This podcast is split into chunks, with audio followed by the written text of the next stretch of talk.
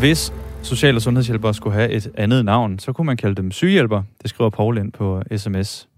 Som i gamle dage, skriver han, fordi man jo faktisk kunne blive sygehjælper, som det var sådan en forløber til det, der i dag hedder sosu-uddannelserne. Og øh, lige netop de uddannelser, altså sosu-assistent, sosu-hjælper, de øh, er nogle uddannelser, hvor det er svært at skaffe kvalificeret arbejdskraft til stillingerne. Og hvis man spørger VIVE, som er det nationale forsknings- og analysecenter for velfærd, så skyldes det blandt andet et dårligt omdømme. Altså at den brede befolkning har et indtryk af, at det er nogle lavstatusfag. Og derfor så foreslår øh, forskerne hos VIVE, at man løser rekrutteringsproblemerne ved at give et bedre omdømme. Og et led i det kunne også være at skifte navn, så det ikke længere skulle hedde sosu-assistent og øh, sosu-hjælper.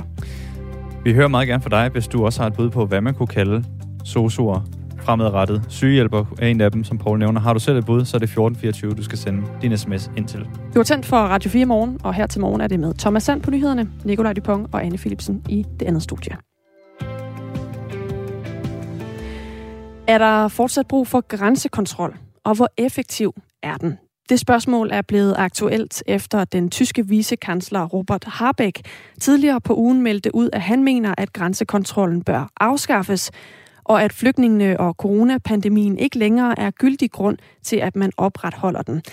Men det er der ikke enighed om herhjemme, for nu har Avisen Danmark offentliggjort tal, der viser, at der på tre år har den midlertidige grænsekontrol ved den dansk-tyske grænse ført til over ni tusind sigtelser, og mere end et tusind våben er blevet beslaglagt. Og så er det jo spørgsmålet, om det er et tegn på, at grænsekontrollen er en succes. Det er det, vi skal debattere nu, og det skal vi med dig, Peter Kofod. Godmorgen. Godmorgen. Medlem af E U-parlamentet og folketingskandidat for Dansk Folkeparti i Sydjylland. Og også med dig, Anne-Sophie Kallesen. Godmorgen. Godmorgen. Europaordfører for Radikale Venstre. Du mener ikke, at tallene viser, at grænsekontrollen er en effektiv måde at bruge politiets ressourcer på. Hvorfor ikke det? Det mener jeg ikke, fordi det er klart, når man stiller sig et sted, hvad enten det er ved grænsen eller for eksempel på Rådhuspladsen i København og stopper et vist antal biler, så vil man finde nogen og noget, som har et, et forkert ærne eller nogle besiddelser, man ikke må, må have. Men hvis vi gør det op i forhold til ressourceforbruget, så er det altså i gennemsnit én peberspray og, og én kniv eller noget i den stil om året, som hver politibetjent finder ved at stille sig ved grænsen, og jeg synes virkelig, at vi skulle have tillid til, at politiet kunne, øh, kunne opnå noget mere, hvis de selv kunne vurdere, hvornår giver det mening at være ved grænsen, hvornår giver det mening at stille sig et andet sted, hvornår giver det mening at tage hjem i politikredsen og lave øh, forebyggende arbejde. Og det er jo også det, som vi har hørt øh, politiet selv sige, ganske vist anonymt, men altså nogle af de grænsebetjente, som står der, de øh, har jo været ude at sige, at det giver altså ikke nogen, øh, nogen mening at være der. Men hvor ved du fra, at det ville være lige så effektivt, hvis man lod politiet selv bestemme, hvor de skulle kontrollere henne? Øh, jamen, man kan sige, at øh, politiet siger, som sagt selv, at øh, de har ikke lyst til at stå frem og sige det ved navn, og det forstår jeg sådan set godt, men, men at øh, dem, der er blevet udstationeret til, til grænseposten, siger jo, at vi har måttet droppe at lave øh, for eksempel forebyggende arbejde hjemme i politikredsene, der er indbrud, vi ikke kan være med til at opklare forebyggelse af ungdomskriminalitet. Men helt generelt må jeg også sige, at det ville i hvert fald være lidt underligt, hvis vi på Christiansborg skulle være bedre i stand til at vide præcis, hvordan man forebygger også grænseoverskridende kriminalitet bedre end dem, der arbejder med det til daglig. Peter Kofod, medlem af E U-parlamentet og folketingskandidat for Dansk Folkeparti i Sydjylland. Altså, vi hører her, Anne-Sophie Kallesen siger, at de her ressourcer, man bruger på grænsekontrollen, kunne man bruge meget bedre, hvis politiet selv fik lov til at, at bestemme, hvor de brugte deres kræfter. Hvad tænker du om det? Altså allerførst må jeg sige, at jeg synes, at grænsekontrollen har været en enorm succes. Kig på antallet af sigtelser, kig på antallet af afvisninger ved grænsen osv. Så helt grundlæggende deler jo bare slet ikke de radikales analyse eller syn på vores grænsekontrol. Jeg er stolt af den. Jeg synes, den har gjort et fantastisk godt stykke arbejde. Men jeg er også uenig i den præmis, som, som Kallesen lægger ned over her. For jeg, jeg er jo helt sikker på, at man også kan finde politibetjente, der mener det modsatte at det, som der altså er nogle ganske få politibetjente, der anonymt har, har været ude at sige. Altså, der er givetvis også masser af politibetjente, der er stolte over den indsats, man, man yder, og som synes, at det er godt givet ud. Så bare fordi, at der er nogen, som godt kunne tænke sig at lave noget andet, eller synes, man skulle gøre tingene på en anden måde, så betyder det jo ikke, at det er en dårlig idé, eller dårligt givet ud. Jeg synes særlig imod, det er rigtig godt givet ud. Over ni tusind sigtelser og mere end tusind våbenbeslaglæggelser på tre år. Er det, er det mange? Er det, er det ligesom alle dem, man har brug for i din optik? Altså, jeg synes i hvert fald, det er nogle, det er nogle flotte tal. Jeg synes, det dokumenterer jo klart, at det her det har en effekt. At det betyder noget. Og jeg synes, det sender et sundt signal. Altså, øhm, øh, jeg er meget uenig med den tyske minister, der er ude og kritisere Danmark. Jeg synes, Tyskland i højere grad skulle, skulle passe sig selv og tage sig af deres egne grænser. Altså, en af årsagerne til, at vi har grænsekontrol, er jo blandt andet den politik, den tyske regering har ført med Wir schaffen das. Øhm, men det er jo også et produkt af de ydre grænser omkring. Altså, Europas ydre grænser hænger utrolig dårligt sammen og er utrolig dårligt beskyttet. Og det er de altså selv syv år efter, vi havde migrantkrisen tilbage i to tusind og femten. Så der er jo nogle ting, hvor jeg synes, at tyskerne de skal feje foran egen dør, i stedet for bare at kritisere Danmark. Forhenværende justitsminister Nick Hækkerup har sagt som begrundelse for, at man har forlænget grænsekontrollen, at der er en vurdering fra Center for Terroranalyse, der lyder på, at der stadig kan være flygtninge og migranter, der kommer til Europa, som udgør en terrortrussel for Danmark. Peter Kofod, er der noget i de her tal, som jeg også ridsede op før, altså blandt andet de her over ni tusind sigtelser og over tusind våbenbeslaglæggelser, der viser, at der er blevet sat en stopper for en eventuel terrorist? Det kan jeg jo ikke vide. Jeg må jo, jeg må jo tro på, hvad justitsministeren han siger. Og når justitsministeren, den tidligere justitsminister siger det, så må jeg jo tro på det. Men hvorfor egentlig det? I plejer da tit i oppositionen at ture og gå imod ministerne.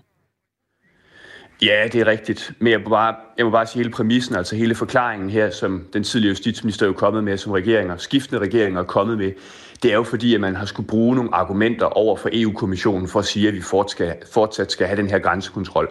Og vores opfordring til regeringen har jo været super klar. Altså det har jo været at sige til E U, i stedet for at sidde og dokumentere alt muligt og finde på alt muligt, eller skrive alle mulige forklaringer, så sig det til E U, som det er. Sig, at vi har tænkt os at beholde vores grænsekontrol. Vi har ikke tænkt os at rulle den tilbage igen. Det synes vi selv, at vi skal være herre over i Danmark. Det er ikke noget, man skal bestemme over i Bruxelles eller i Strasbourg.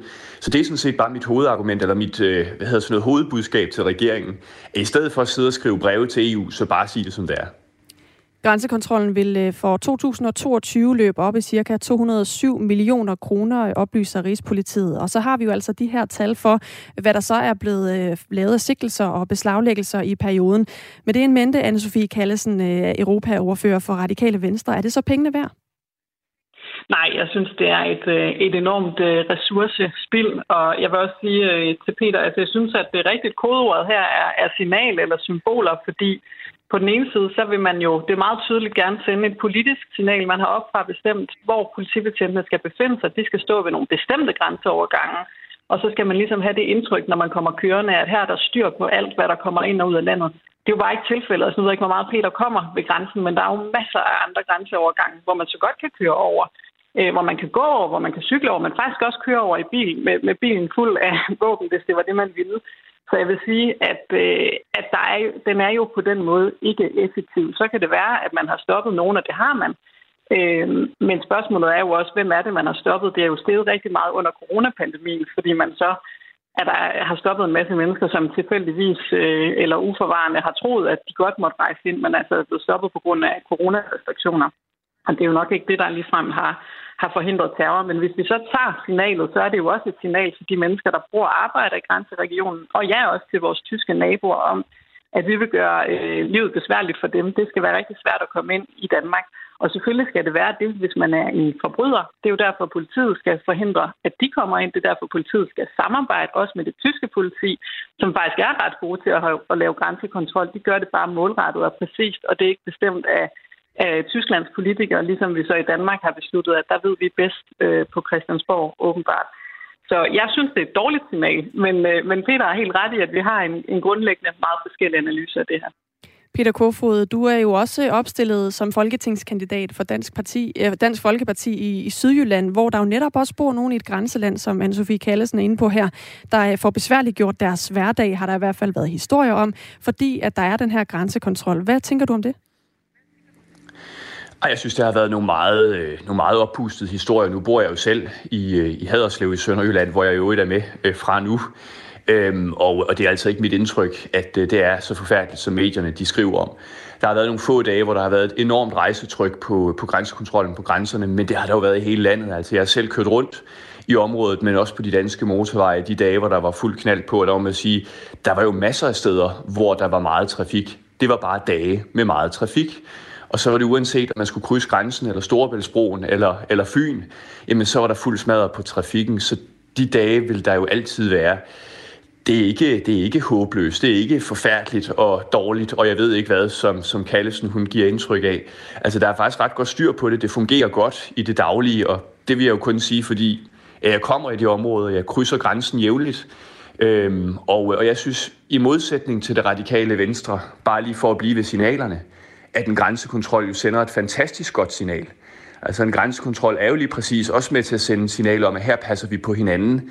Vi synes, vores land er så godt, at vi beskytter det, når man rejser ind i det. Og jo i øvrigt byder folk, der vil os det godt, velkommen til Danmark, når de kommer ind. Så jeg synes ikke, det er noget dårligt signal. Jeg synes, det er et rigtig godt signal at sende til omverdenen og til vores naboer. Anne-Sophie Kallesen, Peter Kofod, han kommer jævnligt dernede, og han mener ikke, at det er så stort et problem, som du gør det til her. Når du siger, at det er et problem, at man har den her grænsekontrol, hvad baserer du det så på i forhold til sådan signalværdien? Hmm. Jamen, jeg, jeg må sige, at Peter han må kende nogle rigtig gode, hurtige grænseovergange uden grænsekontrol, som der jo altså også er nogen af. Men, men jeg må sige, at det bliver en lille smule komisk for mig, fordi der er masser af pendlere, som dagligt er jo utrolig frustreret, og det, det kan man både tage ned for at tale med dem om, som jeg har gjort. Jeg har også selv familie i grænselandet, både på, ja, på den tyske side og kender til, til regionen, og det er øh, et, en stor udfordring. Øh, så, øh, så det, men det tror jeg, man må tage ned og, og lave sin egen vurdering. Jeg kan i hvert fald sige, at det, det gælder ikke kun i sommerperioderne, det gælder bredt set.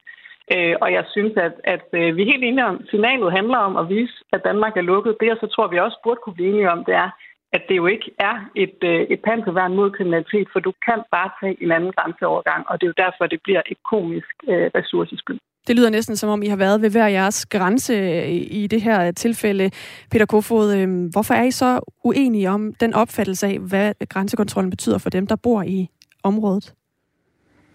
Jeg tror bare, at det radikale venstre og Dansk Folkeparti er hinandens diametrale modsætninger, hvor de radikale venstre, det er øh, globalister. Så er vi i Dansk Folkeparti øh, jo plantet, kan man sige, i, i sådan den danske nationalitetsfølelse osv. Men det burde vel ikke ændre på, hvordan oplevelsen er verden. Med dem, I taler med? Øh, jamen, jeg ved ikke, hvem, øh, hvem Kallesen har talt med. Altså, jeg øh, taler også meget med folk tættere ved grænsen, end jeg selv bor. Nu bor jeg jo selv i, i det godt nok den nordlige del af Sønderjylland, men jeg er jo stadigvæk i området, der kommer. Hun havde så talt med, med blandt andet øh, folk øh, på den anden side af grænsen og i mindretallet, ikke? Ja, vi må tale med nogle forskellige. Jeg, jeg kan jo kun bakke op om synspunktet om, at man selv må tage herned og opleve det. Det synes jeg er helt, øh, det er helt fair. Det tror jeg også rigtig mange danskere krydser grænsen hver dag, jeg har en oplevelse af. Om det fungerer eller ej, det er bare mit indtryk, at mange af de her historier har været pustet op i medierne hen over sommeren, og det er jo i virkeligheden dækker over, at der bare har været rigtig meget trafik. Jeg har selv haft en oplevelse af, når jeg har kørt rundt i, ja, i Danmark uden at krydse grænser, jamen så har jeg også holdt i kø. Det har ikke været, fordi man har ønsket at gøre noget bøvlet eller svært for myndighedernes side.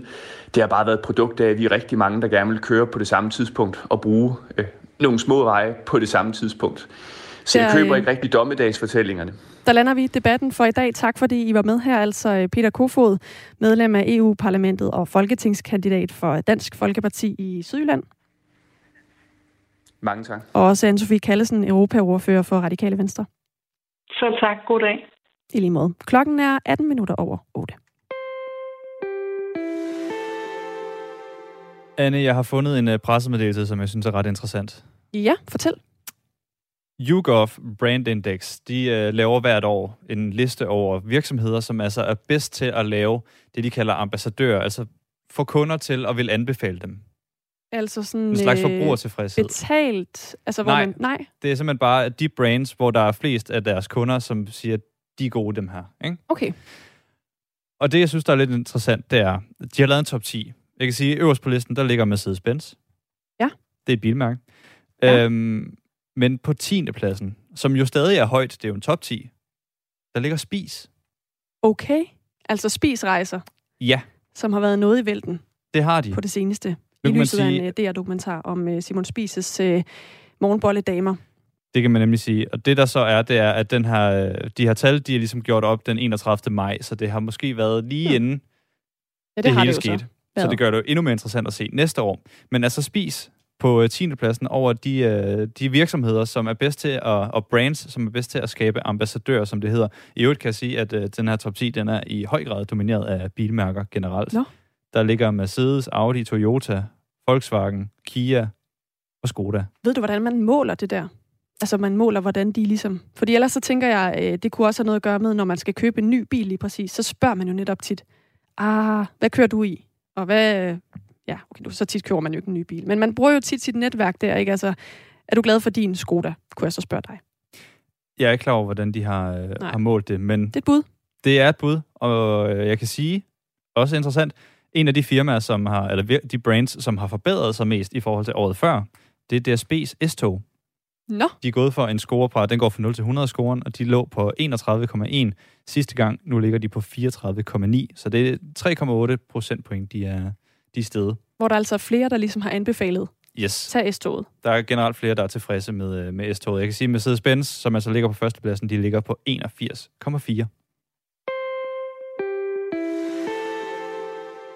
Danmark er gået for langt i sin iver efter at være et landbrugsland, det siger statsminister Mette Frederiksen i et interview til Danmarks Naturfredningsforening. Hun siger, vi har i alt for lang tid undervurderet, hvad naturen betyder for os. Nu skal vi have overbevist også den sidste landmand om, at vi skal dyrke mere bæredygtigt, og at der skal være plads til naturen, siger hun. Godmorgen, Søren Søndergaard. Godmorgen. Du er formand i Landbrug og Fødevare. Er du enig i Mette Frederiksens udmelding? Jeg synes, det er vigtigt at stå fast, at når Mette Frederiksen udtaler, at vi har gået for langt i at opdyrke heder og naturarealer, så var det jo altså noget, man gjorde i, i min tipoldefars tid. Tilbage i attenhundredetallet, hvor, hvor staten jo faktisk bad bønderne om at opdyrke heden for at producere nogle flere fødevarer til den voksende bybefolkning. Men derfor kan man jo stadig øh, blive klogere? Det er fuldstændig rigtigt. Det tror jeg alle sammen, vi er blevet. Øh, selvom min, min tipoldefar nok ville blive ked af at sige det øh, og vinde sig i graven, så, øh, så må jeg jo sige, at den generation, der er landmænd i dag, vi har jo gennem en generation nu været med til at skabe nye naturområder, plante skov og i det hele taget øh, producere langt mere bæredygtigt. Synes du så stadig, vi undervurderer naturen? Det synes jeg faktisk ikke. Jeg synes, der er rigtig mange landmænd, øh, og der er held, held, heldigvis mange danskere, som er rigtig glade for naturen, og det er vi jo også, os der bor herude på landet og, og lever af den og i den. Og det var jo også derfor, at man lavede en bred landbrugsaftale for et års tid siden, som regeringen og statsministerens eget parti jo stod i spidsen for. Øh, og en af de ting, man netop adresserede i den aftale, jamen det er jo, at der skal være mulighed for at skabe nye naturområder, nye vådområder og lave nogle spændende lavbundsprojekter, så vi kan skabe øh, ny natur. Hvordan har du det så med, at statsministeren går ud og siger, at vi især i landbruget altså stadig undervurderer naturen? Jamen det synes jeg faktisk er lidt øh, historieløst, fordi at øh, netop som sagt, så var det med at opdyrke heden jo noget, man gjorde for over hundrede år siden. Det gør vi jo ikke i dag, og jeg er ked af, hvis... hvis statsministeren efterlader et indtryk over for de danskere, der læser de her artikler om, at, at det er noget, landmænd der kører rundt og gør i dag. Det gør vi ikke. Vi skaber ny natur, og det er os, der langt hen ad vejen er med til at lave mange af de her naturprojekter, som vi har ude på landet. Jeg kan lige komme med lidt øh, fakta her. Altså indtil opdyrkningen af heden for alvor tog fart, øh, som du siger, for lang tid siden, øh, det var tilbage i midten, hundrede, midten af sytten halvtredserne, inden da, så fyldte øh, heden altså en tredjedel af Jyllands areal. I dag udgør den, ifølge en opgørelse fra Miljøstyrelsen, fireogfirs tusind syv hundrede og niogfirs hektar. Det svarer til lidt under tre procent af, af Jyllands areal. Ifølge en rapport fra E U's miljøagentur med titlen State of Nature in the E U, altså naturens tilstand i E U, der blev udgivet i tyve tyve, så ligger Danmark faretruende nær bunden, når det gælder beskyttelse af naturområder og bevaringsstatus for udsatte arter af planter og dyr. Og hvad angår gunstig status for habitatområder, altså levesteder for udsatte dyr og planter, så ligger Danmark næst sidst. Kun Belgien klarer sig værre. Når det gælder status for truede dyrearter, så er Danmark femte sidst i Europa. Søren Søndergaard, hvis ikke det her det er resultatet af, at vi er gået for langt øh, for at blive et landbrugsland, hvad skyldes det så? Jamen, det er jo netop det, jeg prøver at forklare, at øh, historien har jo budt på forskellige ting. Altså, for, som du selv siger, for et par hundrede år siden, der var fokus jo anderledes. Øh, ikke kun i Danmark, men det var det jo i hele Europa. Og Danmark ligger jo et sted, hvor vi er fuldstændig perfekt at producere fødevarer. Vi har et godt klima, vi har noget godt jord. Og det så man jo dengang for hundrede til to hundrede år siden, at det her det kunne give god mening, at vi opdyrkede heden, som du siger. Og jeg tror, at der er rigtig mange landmænd i dag, som tænker, i dag kunne vi jo ikke drømme om at opdyrke heden, men verden er jo en anden i dag. Til gengæld, så står der rigtig mange landmænd i kø hver eneste gang, der åbner en, en ny ordning for at skabe ny natur, eller plante skov, eller lave nye vådområder. Så det jeg bare siger, det er i hvert fald ikke landmændene, der står i vejen for de her ting. Nutidens generation af landmænd er i den klar med, den klar med på, at vi jo både skal producere flere fødevarer til en verdensbefolkning, som mangler fødevarer lige nu. Vi skal også hjælpe med at producere den energi, så den varme, der kommer ud af radiatorerne, den kommer ud fra, fra landet af. Men selvfølgelig skal vi også være med til at skabe ny natur og gøre alt, hvad vi kan for at skabe en skøn biodiversitet herude på landet. Og det vil vi gerne, for vi bor herude, og vi lever af naturen. Men altså, Danmark ligger jo så stadig ret dårligt, altså næst sidst i forhold til kun overgået eller undergået af, af Belgien i forhold til levesteder for dyr og planter. Det kan man jo måske argumentere for, ikke nødvendigvis er, er godt nok. Altså, har I ikke et større ansvar for så måske at gøre endnu mere? Det har vi i hvert fald, og det gør vi hver eneste dag. Og øh, der er jo en, en række ordninger, som øh, hver eneste dag åbner med, hvor man spørger landmændene, vil I ikke hjælpe med at udtage lavbundsjord, eller plante skov, eller lave nye levesteder. Og det vil landmændene jo gerne. Der er bare rigtig mange landmænd, som løber i nogle ordninger, hvor der er rigtig meget statslig byråkrati, og hvor det kan være svært at få de her ting på plads. I skal huske, at den jord, landmændene ejer i dag, har man jo købt og betalt, og har ofte gæld i den. Og derfor så skal vi have fundet nogle gode balancer for, hvordan vi får, får hjulpet de her ordninger på vej. Der blev afsat rigtig mange milliarder i landbrugsparken sidste år, lige nøjagtigt til de her ting. Og det skal vi jo bare have fart på. Det er i hvert fald ikke landmændene, der ikke er medspillere. Hvad kan man så gøre? Hvad er det, du efterlyser, der kan ske, for at vi bliver bedre til at passe på naturen i Danmark også?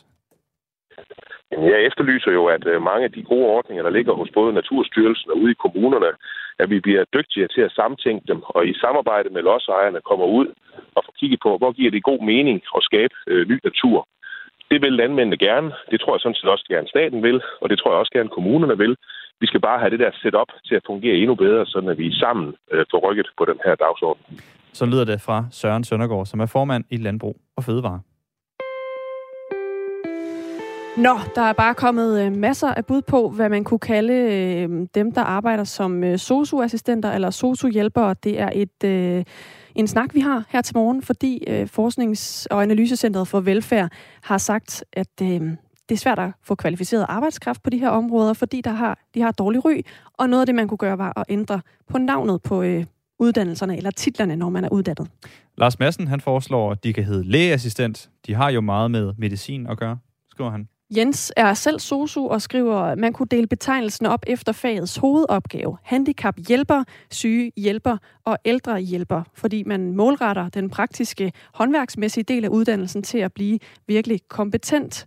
Og så har han også et forslag til, at man så kunne parre det med noget lønstigning, hvis man vil løse den her udfordring. Og det med lønstigning, det tror jeg generelt er en ting, som øh, I byder ind med. Og øh, Tommy, han siger, pensionister er gamle, ikke syge. I kan ikke finde på et navn, som ikke kan findes problematisk. Der er også en, der skriver øh, sundhedsarbejder, og så del den op i grupper, så sygeplejersker er måske gruppe et, og pædagoger kan være gruppe to, og har et lønsystem efter det. Det er Jesper, der skriver det. Har vi taget dem med øh, omsorgshjælper? Det er nemlig også et bud. Så, så, så skulle hedde noget, som ikke bare kan forkortes. Kald dem der omsorgshjælper, og give dem tid til at kunne give den omsorg, folk har brug for, i stedet for, at det blot er daglig plejehjælp. Det er ikke omtalen, men jobindholdet, som har ført til, at der er så dårligt et omdømme i faget. Vi kan lige nå en sidste, som øh, faktisk også er fra Tommy. Han øh, hiver lige den her gamle Bjarne Lisby-sang op af hatten. Nu har malkepigerne dannet fagforeninger. Nu vil de ikke hedde malkepiger mere. Nu har malkepigerne dannet fagforening. Nu vil de ikke hedde malkepiger mere. Hvad vil de hedde? Hvad vil de hedde? Kopatteholder trækker slipperassistent. Der er altså smil på stemmen her, vil jeg bare sige. Det var dog en positiv tilgang.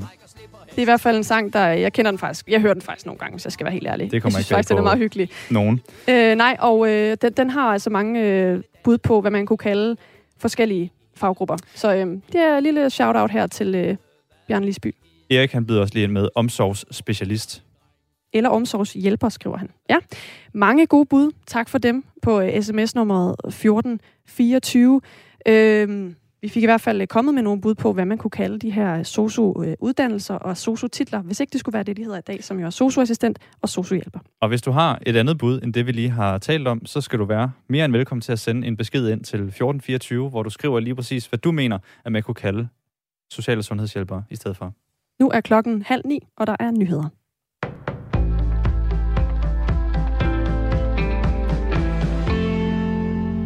Et nyt navn til sosu-fagene skal være med til at tiltrække flere ansøgere, sådan lyder en af anbefalingerne i en analyse fra VIVE, det nationale forsknings- og analysecenter for velfærd. De har set på social- og sundhedsfagenes image og imageudfordringer. Det er rigtig svært at skaffe kvalificeret arbejdskraft til stillinger som sosu-assistent og sosu-hjælper. Og det skyldes blandt andet et dårligt omdømme, det mener Heidi Hesselberg-Lauritsen, der er en af forskerne bag rapporten. Det vi ligesom ser, det er, at øh, der er nogle fordomme og, og myter omkring de her fag her, der, der knytter sig til, hvad er det for nogle arbejdsopgaver, som social- og sundhedsmedarbejderne de varetager. Altså det her med, at det er meget rutinepræget, meget ensidige opgaver, øh, som knytter sig til den, til den personlige pleje. Og så i forlængelse heraf, sådan en generel forestilling om, at det kræver nogle særlige forudsætninger at uddanne sig inden for de her fag her. Forskerne peger på en lang række parametre, som man bør skrue på for at forsøge at afhjælpe problemet. Blandt andet er det ifølge analysen vigtigt at tale om at skifte navn på social- og sundhedsfagene, så faggrupperne ikke lever en anonym tilværelse under fællesbetegnelsen sosu. Titlerne bør afspejle faglighederne og de opgaver, der er. Ideen er, at det skal være nemmere at forstå fagene og adskille dem fra hinanden. Efter mere end seksten måneders varetægtsfængsling kan to mænd på tredive og enogtredive år i dag endelig tage plads på anklagebænken i retten i Aarhus, som skal afgøre, om de er skyldige i de anklager, der er rejst mod dem. De to er tiltalt for at være rejst til Syrien og have tilsluttet sig Islamisk Stat, I S. Den tredive-årige er desuden tiltalt for at yde økonomisk støtte til I S, og formået fire andre, der også er tiltalt i sagen, til at gøre det samme. Fem af de seks mænd blev anholdt og varetægtsfængslet den syvogtyvende april to tusind og enogtyve.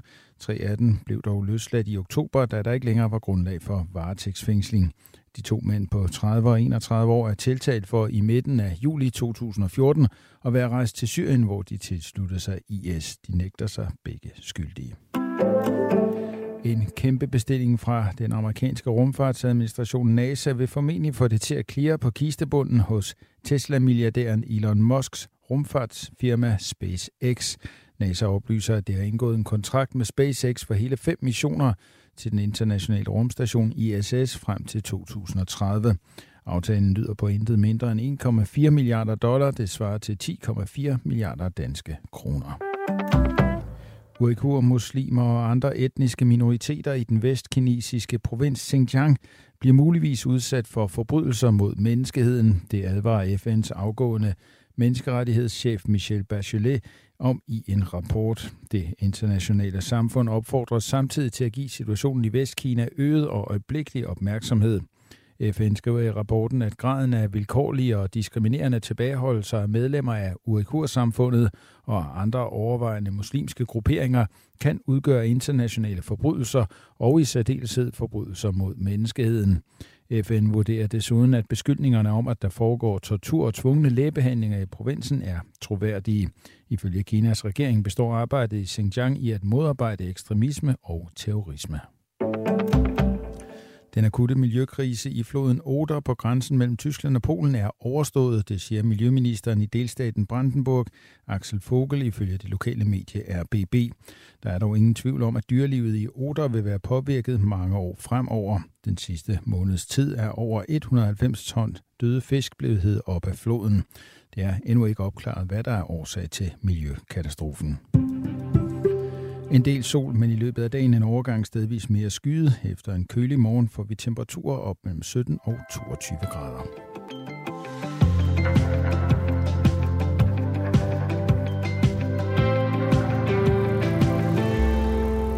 Der er desværre udsigt til, at inflationen kommer til at være en del af vores liv et pænt stykke tid endnu, også igennem treogtyve.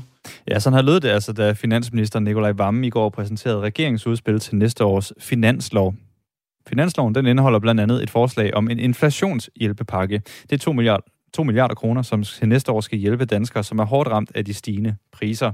Regeringen har ikke sagt, hvem den mener, der skal have pengene, men der skal selvfølgelig også lige være et flertal for forslaget. Her til morgen, der har vi altså talt med både politikere, men også nogle af dem, som mener, at de bør få del i de her penge, og det skal vi også nu. Kirsten Melgaard, hun er folkepensionist. Hende talte vi med tidligere, og hun mener altså, at pengene bør gå til for eksempel folkepensionister, der har brug for en økonomisk håndtrækning. Det, man hidtil har gjort, er, at man kun har givet til folkepensionister, som også modtager en ældrecheck. Og det synes jeg er uretfærdigt. De mange andre, som ikke kan få ældrechecken, men som har et lige så stort behov. Flere organisationer har allerede været ude og sige, hvem de mener, at pengene skal gå til. For eksempel Red Barnet, som har meldt ud, at pengene bør gå til fattige børnefamilier. Danske Studerendes Fællesråd har sagt, at de håber, at der vil være noget hjælp til de studerende. Og dem skal vi høre fra nu. Godmorgen, Malte Sauerland Poulsen. Godmorgen. Du går på Københavns Universitet, hvor du studerer filosofi, og så skal du starte på femte semester, og så har du et studiejob ved siden af. Du mener, at studerende, studerende bør få en del i den her eventuelle inflationspakke. Hvorfor er det lige jer, der skal til gode ses? Jamen, jeg tror, øh, først og fremmest så er der i hvert fald rigtig mange øh, beretninger om studerende, der har rigtig svært med at få enderne til at mødes. Og det er på trods af, at man har et studiejob. Det er også steder, hvor at huslejen ikke er lige så høj, som den er i København. Øh, og så tror jeg, sådan helt grundlæggende skal man, skal man huske på, at S U'en ikke er blevet prisreguleret. Altså hvor prisstigningerne er steget med ti procent, så er vores S U forblevet den samme. Og når S U'en er beregnet til at skulle dække faste udgifter, så vil det være naturligt, at man har svært ved at øh, få pengene til at række i slutningen af måneden, hvis prisen stiger, og man ikke samtidig har en højere indtægt. Men der er jo mange danskere, hvis løn heller ikke er steget med de høje priser. Altså så hvorfor, hvorfor er det lige studerendes øh, manglende S U-stigning, der skal afgøre det? Hmm. Altså jeg, jeg, jeg tror ikke, at... at jeg som sådan anfægter, at, jeg, at, at, at andre mangler pengene. Jeg tror bare, at man, man skal være meget opmærksom på, at øh, det bliver set som værende et, altså udgangspunktet for, at man giver S U, at studerende dedikerer sig til deres studie, og dedikerer sig til ikke at arbejde ved siden af. Så det er den indtægt, man har til at, at, at leve for i udgangspunktet. Øh, så er der rigtig mange steder, hvor S U'en ikke rækker. Det synes jeg fortsat ikke, den gør. Også allerede inden prisstigningerne, der kan man se, at øh, Nordeas beregninger viser, at hver studerende i gennemsnit mangler tusind kroner i slutningen af måneden. Øh, og når priserne så samtidig stiger, og vi ikke får en højere S U, så vil man være i en situation, hvor det vil være rigtig svært at betale for de fødevarer og den husleje, man, man har brug for for at overleve. Øh, så jeg synes da i den grad også, at der er, det, det er værd at nævne, at, at S U'en er der jo for at sikre sig, at de studerende kan dedikere sig til deres studie. Øh, og hvis priserne stiger, og S U'en ikke stiger, jamen, så vil flere mennesker være presset til at skulle have et job ved siden af deres studie, der er normeret til, til fuld tid. Kan man ikke løse noget af det, kan man ikke løse noget af det med et uh, S U-lån, hvor renten jo også er ret lav? Jo, det vil man kunne, men jeg tror også, at, at, at helt principielt, så er der to problemstillinger med det. Øh, det ene er, at man kan se, at øh, de fleste studerende, som øh, kommer fra uddannelsesfremmede hjem, altså hjem, hvor man ikke har en øh, forælder, der har længere videregående uddannelser, øh, så har en meget større aversion mod at låne. De har ikke lyst til at låne for at få hinanden til at mødes, fordi det, øh, det helt kulturelt ikke øh, føles rigtigt. Så på den måde kommer man et, får man et skævvredet uddannelsessystem, hvor det, det kun bliver de folk, der kommer fra en privilegeret familie, som ender med at tage en længere videregående uddannelse, fordi at de er afhængige af at låne penge for at gøre det. Og så tror jeg også, øh, på et helt principielt niveau, at jeg, jeg, jeg, ikke, jeg synes måske ikke, at man skal skabe en, øh, et samfund, i hvert fald ikke med den velfærdsmodel, som vi har, især ikke med den, øh, hvor man er, har det er et behov, at man låner penge, at man forgælder sig selv for at kunne overleve. Øh, det, det tror jeg ikke, man skal se som værende efterstræbeligt. Jeg ved godt, det er en ekstraordinær situation, men jeg tror, at når man kan se, at S U'en i lang tid ikke har rakt langt nok til de udgifter, som studerende har haft, så tror jeg måske i virkeligheden, at diskussionen skal bevæge sig længere hen i retning af, jamen har vi måske i for lang tid svigtet den her indkomstgruppe? Øh, og så synes jeg helt klart, at det er på sin plads, at når man så også kan se, at, at der ikke har været en prisregulering af S U'en, på trods af, at det har været beregnet som værende det, der skulle holde øh, de studerende oven vande økonomisk, øh, at man så også kigger i den retning, når man skal uddele de her inflationshjælpspakker. Regeringen og et flertal i Folketinget, de har i forvejen brugt to komma fire milliarder kroner på den her såkaldte varmecheck, som tidligere på året gav fire hundrede tusind husstande et engangsbeløb på seks tusind kroner. Tanken var, at beløbet skulle hjælpe mod de høje el- og gaspriser. De stigende priser har blandt andet også fået et flertal i Folketinget til at beslutte at udbetale en ekstra økonomisk støtte på fem tusind kroner skattefrit til de folkepensionister, som modtager ældrechecken. Hvis du sidder derude og gerne vil byde ind, så vil vi også meget gerne høre din mening. Hvis regeringen får flertal til den her inflationspakke næste år, hvem mener du så bør få del i de her penge? fjorten fireogtyve er nummeret, du skal uh, skrive ind til. Lige nu taler jeg med Malte Sauerland Poulsen, Poulsen, som altså er studerende ved Københavns Universitet. Og Malte, hvordan mærker du ligesom selv de her stigende priser lige nu? Mm. Jeg tror, at... Øh... Jeg tror, der er flere forskellige ting i det. Først og fremmest, så snakker man jo på tværs af, af studiet, og jeg tror, der er, en, der er lidt en kollektiv øh, oplevelse, på mit eget studie i hvert fald, om at der er ting, som man ikke har råd til at gøre længere. Man har ikke råd til bare lige spontant at tage ud og drikke en øl med sine venner. Man har ikke øh, nødvendigvis råd til alle de fødevarer, man plejer at spise. Personligt har jeg selv øh, spist markant øh, mindre kød og markant mindre mejeriprodukter. Øh, Man kan sige, det er jo på den anden side ret sundt for klimaet, men, men det, er jo, det er jo afledt af, at der ikke har været penge til det i mit budget. Øhm, så så det, har, det har tvunget mig til at, at tage nogle andre valg, end jeg ville have gjort tidligere. Øhm, både på godt og ondt. Tidligere på morgen, der talte vi jo med en, en, pension, en pensionist, som også fortæller, at hun lever på en sten og er rugbrød og god tysk pølse i øvrigt. Hvorfor, hvorfor mener du, at, at I er mere berettiget som studerende til at, at stadig skulle have plads til at gå ud, som du kaldte det selv, den ekstraordinære situation? Kan det ikke bare være, at man måske lige skal droppe den der øl øh, og fredagsbaren, lige mens priserne er så høje? Altså, jeg tror først og fremmest, så skal det lige skæres ud, altså sådan, skal det lige altså, sættes fokus på, at jeg har ikke øh, nogen intention med at spille folk ud mod hinanden. Jeg tror ikke, det er mit job at sige, hvem der skal have inflationshjælp, og hvem der ikke skal. Men, men ikke desto mindre, så tror jeg, at, øh, at, at jeg synes, at det er øh, værdigt for borgere at have et værdigt liv. Og jeg tror, det er en vigtig del af det at tage en uddannelse, at man også har mulighed for at mødes med sine studiekammerater og, og have et velfungerende socialt liv, hvis man øh, går på en uddannelse og aldrig forlader læsesalen. Så tror jeg, at man, man ikke kommer til at få det ud af det, som uddannelsen også skal kunne, som er at gøre dig klar til at indgå i et, et socialt og kulturelt fællesskab, når du kommer ud på universitetet også. Så, så jeg tror ikke, at altså, det der med bare at kunne lægge fredagsbaren på hylden, tror jeg er rigtig giftigt for den, øh, den uddannelsestradition, vi har i Danmark, og den, øh, det samfund, vi gerne vil have, vores øh, studerende skal gå ud i, når de er færdige. Så lyder det altså fra Malte Sauerland Poulsen, som er studerende ved Københavns Universitet. Og så tager vi lige et skridt op i uh, helikopteren for overhovedet ikke at tale i floskler. Og så siger jeg godmorgen til dig, Thomas Larsen. Godmorgen. Du er politisk redaktør her på Radio fire, og det er ved at være på tide, at vi lige får en anden form for analyse over, nu har vi talt rigtig meget om det her finanslovsudspil fra regeringen. Du mener ikke, at det her finanslovsforslag, som Socialdemokratiet kom med, øh, det er noget, de kommer til at gå til valg på. Hvorfor ikke det? Jeg tror først og fremmest, man skal se det nye finanslovsforslag som en bunden opgave, som en regering simpelthen er tvunget til at lægge frem på det her tidspunkt af året. Men jeg tror ikke, at man skal se det som et egentligt valgoplæg. Og årsagen til det er i virkeligheden så simpel, fordi kaster man et blik på de aktuelle meningsmålinger, så er de set med socialdemokratiske øjne meget, meget bekymrende. I flere målingerne, der er rød blok simpelthen bagefter de blå, og dermed står de til at, at tabe regeringsmagten, og i andre målinger, der er, kan man sige, marginalerne så små, så øh, man igen meget nemt kan risikere at tabe et valg, hvis det bliver udskrevet, altså her og, og nu. Og det, der er pointen her, det er i virkeligheden, at øh, Mette Frederiksen og Socialdemokratiet og hele Rød Blok har brug for længere tid til at få opbygget hele den platform, den politiske platform, som de gerne vil gå til valg på. Og derfor så tror jeg også, der går et stykke tid endnu, før vi altså ser valget blive udskrevet, øhm, og vi kommer også til at se frem mod en periode nu, hvor øh, især altså Socialdemokratiet og regeringen vil blive ved med at lægge mange nye udspil på bordet i den kommende tid. Den her, sådan noget som en finanslov, det er jo, kan jo ellers godt være lidt en, en kampplads i, uh, i en valgkamp. Det bliver det så ikke nødvendigvis, mener du. Hvad, hvad bliver egentlig så Socialdemokratiets uh, mærkesag, hvis man kan kalde det, i, uh, i den kommende valgkamp? Jamen, jeg tror, vi kommer til at se altså en, en stribe øh, udspil, øh, der vil følge i kølvandet på dem, der allerede er lagt frem. Altså, hvis vi øh, tænker lidt tilbage på de seneste uger, så har Socialdemokratiet jo spillet ud med en plan for at indføre et øh, huslejeloft. Der har været øh, forslag om at lave øh, hårde straffer og, og også en mere øh, direkte og hård indsats over for, for, for banderne, for eksempel. Altså, på den måde kan vi se udspil efter udspil blive, blive lagt frem.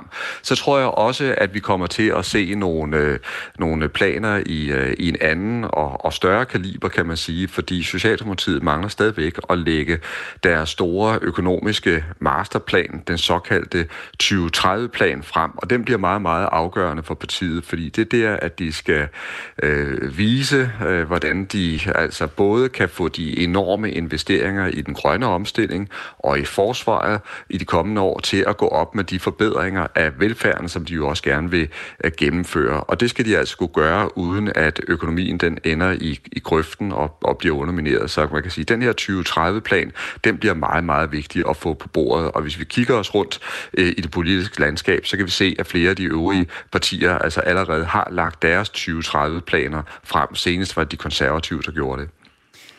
Der skal altså være lidt mere styr på talepapirerne, mener du, inden et øh, valg bliver udskrevet. Nu har ved vi jo, at den fjerde september, der er der altså allerede valgdebat mellem øh, statsministerkandidaterne. Har du et bud på, hvornår der kunne blive udskrevet valg? Ja, det er jo selvfølgelig fuldstændig livsfarligt at kaste sig ud i det.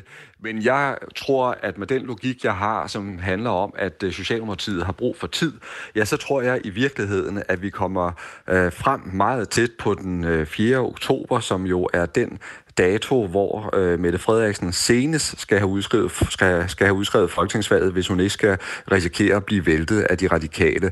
Så jeg tror altså, hun kører næsten helt frem. Det vil sige, at vi også får altså en september måned, øh, hvor hun vil være meget, meget aktiv og meget synlig, og hvor øh, partiet vil prøve at lægge en masse øh, oplæg og udspil øh, på bordet, som de så håber øh, på kan rokke ved meningsmålingerne, altså og i den rigtige retning set med, med, med deres øh, øjne. Så det er mit bedste bud her nu. Og meningsmålingerne, målingerne, som du også lige var inde på, de, de peger jo lidt i en anden retning lige i øjeblikket. Kan man sige noget om, hvor, hvor presset Mette Frederiksen og Socialdemokratiet er lige nu? De er helt oplagt presset. Altså det er klart, der har været beskrivelser i medierne af, at der er udbrudt total panik i, i den socialdemokratiske lejr og i deres hovedkvarter. Sådan opfatter jeg det ikke. De ved stadigvæk, hvad de gør. De har stadigvæk en plan, og de prøver stadigvæk at, at lægge udspil frem, som de håber på, at, at vælgerne vil tage til sig. Men det er klart, de er ekstremt presset, fordi det vi jo har været vidne til inden for forbløffende kort tid, det er, at øh, Socialdemokratiet og Rød Blok har sat en kæmpe stor føring over styr i meningsmålingerne i lang tid i løbet af den her regeringsperiode. Der har det jo set ud, som om det næsten vil være en formsag for Mette Frederiksen at vinde det kommende folketingsvalg og få fire, må- fire år mere i, i statsministeriet. Og der kan man roligt sige, at her er vi slet ikke. Det er tværtimod en regeringschef, der på mange måder står med ryggen mod muren, øh, og som nu skal ud og, og kæmpe for hver eneste millimeter land, som hun håber og, og Europa Til, tilbage, så der tegner virkelig en valggyser forud. Sådan siger Thomas Larsen, altså politisk redaktør her på Radio fire. Gør som i Spanien, lad inflationshjælpen gå til gratis offentlig transport. Det er godt for miljøet, og vi sparer på brændstof og el til dem, der pendler i bilen, skriver Johnny fra Malmø. Og det er rigtigt. Danmark er ikke det eneste sted, hvor man lige nu prøver at gøre et eller andet for at få folk til at have bedre råd til at leve deres liv. I dag der træder det nemlig i kraft, at spanierne kan få gratis månedsbilletter til alle lokaltog, sådan så man kan spare lidt på leveomkostningerne, hvis man er en af dem, der pendler. Så det er i hvert fald et andet bud på, hvordan nogle regeringer rundt om i E U griber den her stigende inflation an. Noget, som man jo også har set i Tyskland, hvor du kan rejse landet tyndt for kun ni euro. Portrætalbum. En gæst, et musikalbum og masser af gode historier. Jeg har ikke været til nogen fester, hvor at der ikke bliver spillet et nummer, der har været på en Absolute Music C D. Hvert Anders Bøtter dykker ned i tiden, musikken og de minder, det sætter i gang hos gæsten. Hvorfor tror du lige, at det er The River, der har fulgt dig igennem livet? The River definerede mig som øh, ung mand. Lyt til Portrætalbum i morgen fra sytten til nitten. Radio fire taler med Danmark. S A S kan stå over for en konkurs, hvis luftfartsselskabet bliver ramt af endnu en strejke. Det er en historie, som Jyllandsposten skriver om i dag. Den amerikanske kapitalfond Apollo Global Management har lånt S A S fem milliarder kroner. Men fonden kan faktisk trække lånet tilbage, hvis S A S bliver ramt af en større strejke. Og hvis de gør det, så betyder det også, at S A S løber tør for penge. Det mener Jakob Pedersen, som er aktieanalysechef i Sydbank. Ja, det, det lægger jo et kæmpe pres på, øh, på selskabet øh, for at undgå øh, flere strejker. Øh, I den her kæmpe, kæmpe aftale med, med Apollo, der er øh, oplistet en række ting, som øh, i og for sig vil være ens betydende med, at Apollo de kan trække, øh, trække lånen tilbage. Og en af dem, det er altså en, det, det man skriver som en, en strejke, og så supplerer man med, med, med ordene, altså en større event. Det, det, det vil sige, at, at man, man indbygger en lille smule elastik i, øh, i det her. Men, øh, men der er ingen tvivl om, at sigtet det er, at man skal undgå strejker. Aftalen om lånet på fem milliarder kroner blev indgået efter femten dages pilotstrejke i juli, kostede S A S en milliard kroner. I forbindelse med S A S forwardplanen, der skal sikre selskabets overlevelse, der skal firmaet spare op mod fem komma fem milliarder kroner om året. Den besparelse, den skal blandt andet findes i de kommende forhandlinger med øvrige personalegrupper i S A S. Og ifølge Jakob Pedersen, så kan det få stor betydning for fremtidige forhandlinger. Det lægger jo et voldsomt, voldsomt pres på de medarbejdergrupper, som S A S skal til at forhandle med nu. Og det er jo ikke nødvendigvis nye overenskomster som sådan, fordi nogle af overenskomsterne de udløber først senere, men det er alligevel besparelser, som S A S i den ene eller den anden form skal have, skal have gennemført øh, her inden for faktisk de næste få måneder. Øh, og, og det er klart, at hvis det er sådan, at, at de forhandlinger de ender ud i, at medarbejderne de trækker strejkekortet, jamen så risikerer man simpelthen, at, at, at hvis det udarter og bliver til en stor strejke, at At, at, at Apollo så simpelthen trækker opbakningen, og så har vi altså et S A S, som står uden penge, og som, ja, som, som formentlig skal opløses i den form, vi kender det i dag. Jakob Pedersen håber, at tanken om konkurs kan afskrække medarbejderne fra netop at strejke. Øhm, der er ingen tvivl om, at de bliver mødt af nogle skrappe, skrappe besparelseskrav fra ledelsens side hen over de næste måneder. Øh, og det, det, det, det, det kan nogle steder blive meget, meget svært at sluge. Øh, og så må man altså forsøge at, at håndtere det her, uden at kaste selskabet ud, i, ja, i, ud over afgrunden ved at, ved at starte en strejke. Vi har jo i løbet af sommeren set strejker i, i andre selskaber også. Kan det blive en fordel for S A S, at, at de ansatte ikke nødvendigvis kan søge i sikker havn i et andet selskab, fordi der er også problemer? Der må vi da lige vente på svar på det spørgsmål. Der kom vist et spørgsmål for meget ind i det klip. Ja, ja. Men ham du hørte lige inden øh, min stemme kom, det var Jakob Pedersen, og han er altså aktieanalysechef i Sydbank. Lige nu er klokken ni minutter i otte i ni. Hvis man nu hører, at der kommer et nyt computerspil, og det handler om anden verdenskrig, så vil de fleste nok tænke, nå, så har vi endnu et skydespil til samlingen, hvor der er nogle onde nazister, som står for skud. Men i dag, der udkommer spillet Gerda a Flame in Winter, hvor man spiller den øh, unge kvinde, Gerda, Gerda, som har sin gang i den syd- sønderjyske by Tinglev under besættelsen. Og i stedet for at fokusere på strategisk krigsførelse og hvordan man ligesom vil øh, ramme nogen, så skal man som øh, Gerda her bevæge sig i det etiske grænseland, der er mellem at hjælpe oprørsbevægelsen og samtidig måske også bevare de gode forbindelser til besættelsesmagten. Hans Skovfoged, direktør i spilvirksomheden Porta Play, der står bag spillet. Godmorgen. Godmorgen. Hvordan kan det være, I vælger øh, at lave et spil her med et fokus på det etiske grænseland, i stedet for sådan mere klassisk krigsførelse? Jo, det er et godt spørgsmål. Øh, vi har jo alle dage lavet spil, som på en eller anden måde var relateret til, til virkeligheden eller virkelige konflikter. Og vi havde lavet et, et anden verdenskrigsspil, som havde lidt antikrigstemaer og tænkte, hvad skal vi nu lave?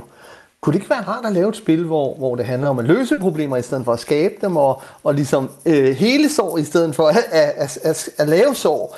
Øh, og så kom vi til at tænke på den her historie om, om mine bedsteforældre, som var øh, modstandskæmper i Sønderjylland, tæt ved Tinglev, øh, i anden verdenskrig, og som, som lavede en masse aktiviteter, spionerede mod tyskerne, smuglede våben og, og gemte frihedskæmpere, men som ikke så den enkelte tysker som fjende, fordi de boede i et område i Sønderjylland, hvor der både var danskere og tyskere, der boede dør om dør, øh, og, og de var ikke ligesom på en personlig vendetta.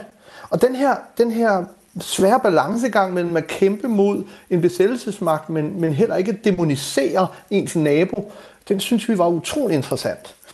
Og det foregår jo netop i Tinglev, som jo er en øh, sønderjysk by. Hvorfor er det lige præcis der, I vælger, at det her spil, det skal være, øh, det skal foregå? Jo, men da vi så ligesom så, at, at der var en utrolig interessant historie gemt i, i både mine bedsteforældre, men også i det her område, den her konflikt, så tænkte vi, hvad nu hvis vi laver et spil, der foregår i det etiske grænseland, men også i det praktiske grænseland, i området i Tinglev, som jo er meget tæt på den tyske grænse, og så hvor der bor halvt danskere og halvt tyskere. Og, og det var jo tysk øh, tyve til tredive år før øh, anden verdenskrig, så man kan sige, da danskerne så en besættelsesmagt rulle ind over grænsen, så så tyskerne en befrielse. Og det gør selvfølgelig, at når man så ser konflikten med, med bagklogskabens lys, så var der selvfølgelig de onde mod tyskerne, de gode der var danskerne, men, men, men sådan var det jo alligevel ikke helt, hvis vi går ind og kigger på nuancerne. Og det her med at sige, jamen, der var mange sider i den sag, der var jo de, de civile danskere og civile tyskere, der bare forsøgte at, at bukke hovederne og dukke sig og håbe, krigen var snart var slut. Og så var der nogen, der stillede sig op for at kæmpe mod uretfærdigheden. Og så var der også nogen, som troede på det tyske rige, og ville gøre alt, hvad de kunne for ligesom at undertrykke. Så, så der, er ikke, der er ikke kun de sorte og hvide sider i den her konflikt, og det synes vi, vi meget gerne vil lave et spil om. Og det spil udkommer så i dag både til computer og til spillekonsollen Nintendo Switch, hvor man altså i det her spil Gerda a Flame in Winter spiller den dansk-tyske sygeplejerske, som skal træffe de her etiske valg i hendes hjemby i Tinglev øh, i udgangen af besættelsestiden. Hvem er egentlig målgruppen til det her spil, Hans Skovfoged? Jo, man kan sige, øh, alle som kan lide interessante historier, og kan lide at spille computerspil, men nok synes, det her spil er interessant. Det er selvfølgelig et spil, hvor du som Gerda og som sygeplejerske har dine vigtigste våben, og det er dine talegaver og dit kendskab til lokalmiljøet og befolkningen, og din evne til at løse konflikter, men måske også dine evner til at snyde og lyve og gøre umoralske ting for at redde dem, du elsker, eller for at kæmpe for en sag, du tror på. Så man kan sige, vi er jo lidt over i et lidt mere modent publikum. Jeg kunne forestille mig, at alle, der er femogtyve år eller ældre, Øh, øh, og som kan lide at spille computerspil eller mobilspil, vil rigtig godt kunne lide at spille det her spil. Det har en age femten plus rating, så som sådan har, kan alle ned til femten år have, have, have interesse i det her spil. Selvfølgelig dem, som er rigtig meget inde i sådan nogle historiedrevne spil, øh, øh, som handler om mennesker og, og, og relationer mellem mennesker, øh, de vil selvfølgelig være allerglade for det her spil, eller dem, som kunne lide de gamle adventure-spil fra gamle dage, øh, hvad hedder det, King's Quest og øh, Monkey Island og spil i den stil. Det er ikke spil, jeg kender. Er det sådan nogle spil, hvor det også er meget øh, det mentale, man ligesom arbejder med? Ja, man kan sige, det er jo et spil, hvor det handler om, at, at man skal forsøge at se problemer som noget, man skal løse, i stedet for, at, at man skal fjerne dem ved at smide en bombe. Og det er jo generelt det, som, som vi arbejder med, det her med, jamen, kunne vi lave nogle spil, hvor vi forsøger at at lave nogle problemstillinger, man for en eller anden måde skal forholde sig til, men også, at, at du som spiller kan være rigtig smart og rigtig lusket eller rigtig indfølende, og på den måde forstå, hvordan du kan løse problemer på en anden måde, end at kaste med bomber og, og skyde med våben. God fornøjelse med udgivelsen af spillet, Hans Skovfoged. Mange tak for det. Direktør i spilvirksomheden Porta Play, der står bag det her spil Gerda a Flame in Winter, som i øvrigt til foråret også kommer i en version, som retter sig mod undervisning af elever i folkeskolen og i gymnasiet. Klokken er tre minutter i ni. Vi har med det sagt jo så cirka tre minutter tilbage yeah. af udsendelsen, og, og øhm, det betyder også, at det er tid til lige at se på en af de historier, som vi ikke sådan lige helt fik klemt ind af forskellige årsager i programmet, men som alligevel lige er værd måske at, at flage. Ja, nu klemmer øhm, vi den ind alligevel. Nu bliver den klemt ind her til slut. Øhm, er det sådan, du går og mangler en kammerladningspistol? Der bliver simpelthen nødt til at lige spørge, hvad det er. Det er sådan en, hvis du forestiller dig en, et gammeldags gevær, har jeg lyst til at sige. Ja. Jamen, det, det er ikke noget, jeg lige sådan står og mangler, men... Hvad med en ø, ostindisk bogle af porcelæn? Ja, den har jeg let længe efter. Ja, så har du chancen. Ja. Du kan også få et ø, par globusser i dag. Det er inventaret fra Valdemars Slot, som bliver til, sat til salg på auktion. Okay. Det er en ø, historie fra Billedbladet her, som... Ø, det er bagnæsse Caroline Fleming, som mange nok vil kunne huske fra diverse tv-programmer. Hun havde i Tidernes Morgen blandt andet et, hvor hun gik rundt og rydde op og gjorde rent hjemme hos øh, folk, der havde brug for den slags. Får lidt hjælp til det. Godt program. Ja, det var et godt program. Og nu rydder hun altså øh, gamle bygninger for inventar hos øh, sig selv. Hun har solgt slottet øh, til sin søster. Og øh, de ting, hun så har fået med, da hun solgte Valdemars Slot, dem øh, sætter hun altså nu til salg. Det er ikke småpenge. Vi er ude i sådan noget med, øh, de kan indbringe millioner samlet, de her genstande. Du nævnte en globus, er det rigtigt? Ja, det er en globus af kunstneren Anders Åkermann. Står der, hvad sådan en den står i? For jeg kunne mm, godt bruge en globus. Nej, jeg tror godt, du kan finde en, der er billigere, ja, vil jeg sige. Okay. Men, øh, Men hvis... så er den ikke lige så historisk. Det er selvfølgelig rigtigt. Jeg kan sige, noget af det dyreste, der er at finde, mm. det er et smykkeskrin med et øh, maleri af C V Eckersberg. Det er vurderet til at kunne øh, give Caroline Fleming op mod øh, otte hundrede tusind kroner. Det er mange penge. Det er, det er også en chat, ikke? Øhm, det er jo et slot, som har været sådan meget traditionelt i eje, og så øhm, blev det øh, testamenteret til Carolines øh, Flemings tolv-årige søn, og så øh, fordi han var meget ung, han var ligesom tolv, så overtog søstrene så, altså Caroline Fleming og hendes søster Louise Albino-slottet sidste år. Så kom der nogle uenigheder om øh, regnskabet, og det endte så med, at søsteren købte slottet for et hundrede og seks millioner kroner. Det var så lige tres millioner under udbudsprisen. Så det er de, det er de store beløb. Det skal jeg da lige love for. Nå. Men øhm, hun sikrede sig altså inventaret, inden handlen gik igennem Caroline Fleming, som blev kørt væk i flyttebiler, skriver Billedbladet. Ja, og det var altså blandt andet gamle våben. Det var blandt andet en øh, gammel kammerladningspistol. En gammel kammerladningspistol og globus og, porcelæn, og, og alt muligt gammelt ja. Historisk. Altså, jeg er jo glad for historiske ting. Jeg er ikke sikker på, at jeg kan smide otte hundrede tusind for et smykkeskrin. Jeg kunne i hvert fald ikke gøre det. Det er den enogtyvende september i øvrigt, hvis man øh, skal have fingrene i noget af det her. Hvis man skal have fingrene i mobiltelefonen, så kan man jo passende bruge det til at øh, være med i Ring til Radio fire, som øh, drøfter noget i dag, eller debatterer noget, som vi også har været inde på her til morgen, nemlig om russiske turister fortsat skal have lov til at rejse ind i E U og til Danmark, eller skal reglerne strammes yderligere. Vi har lukket nyheds- nyhedsbunken. Nu er der Ring, men først er der nyheder klokken ni.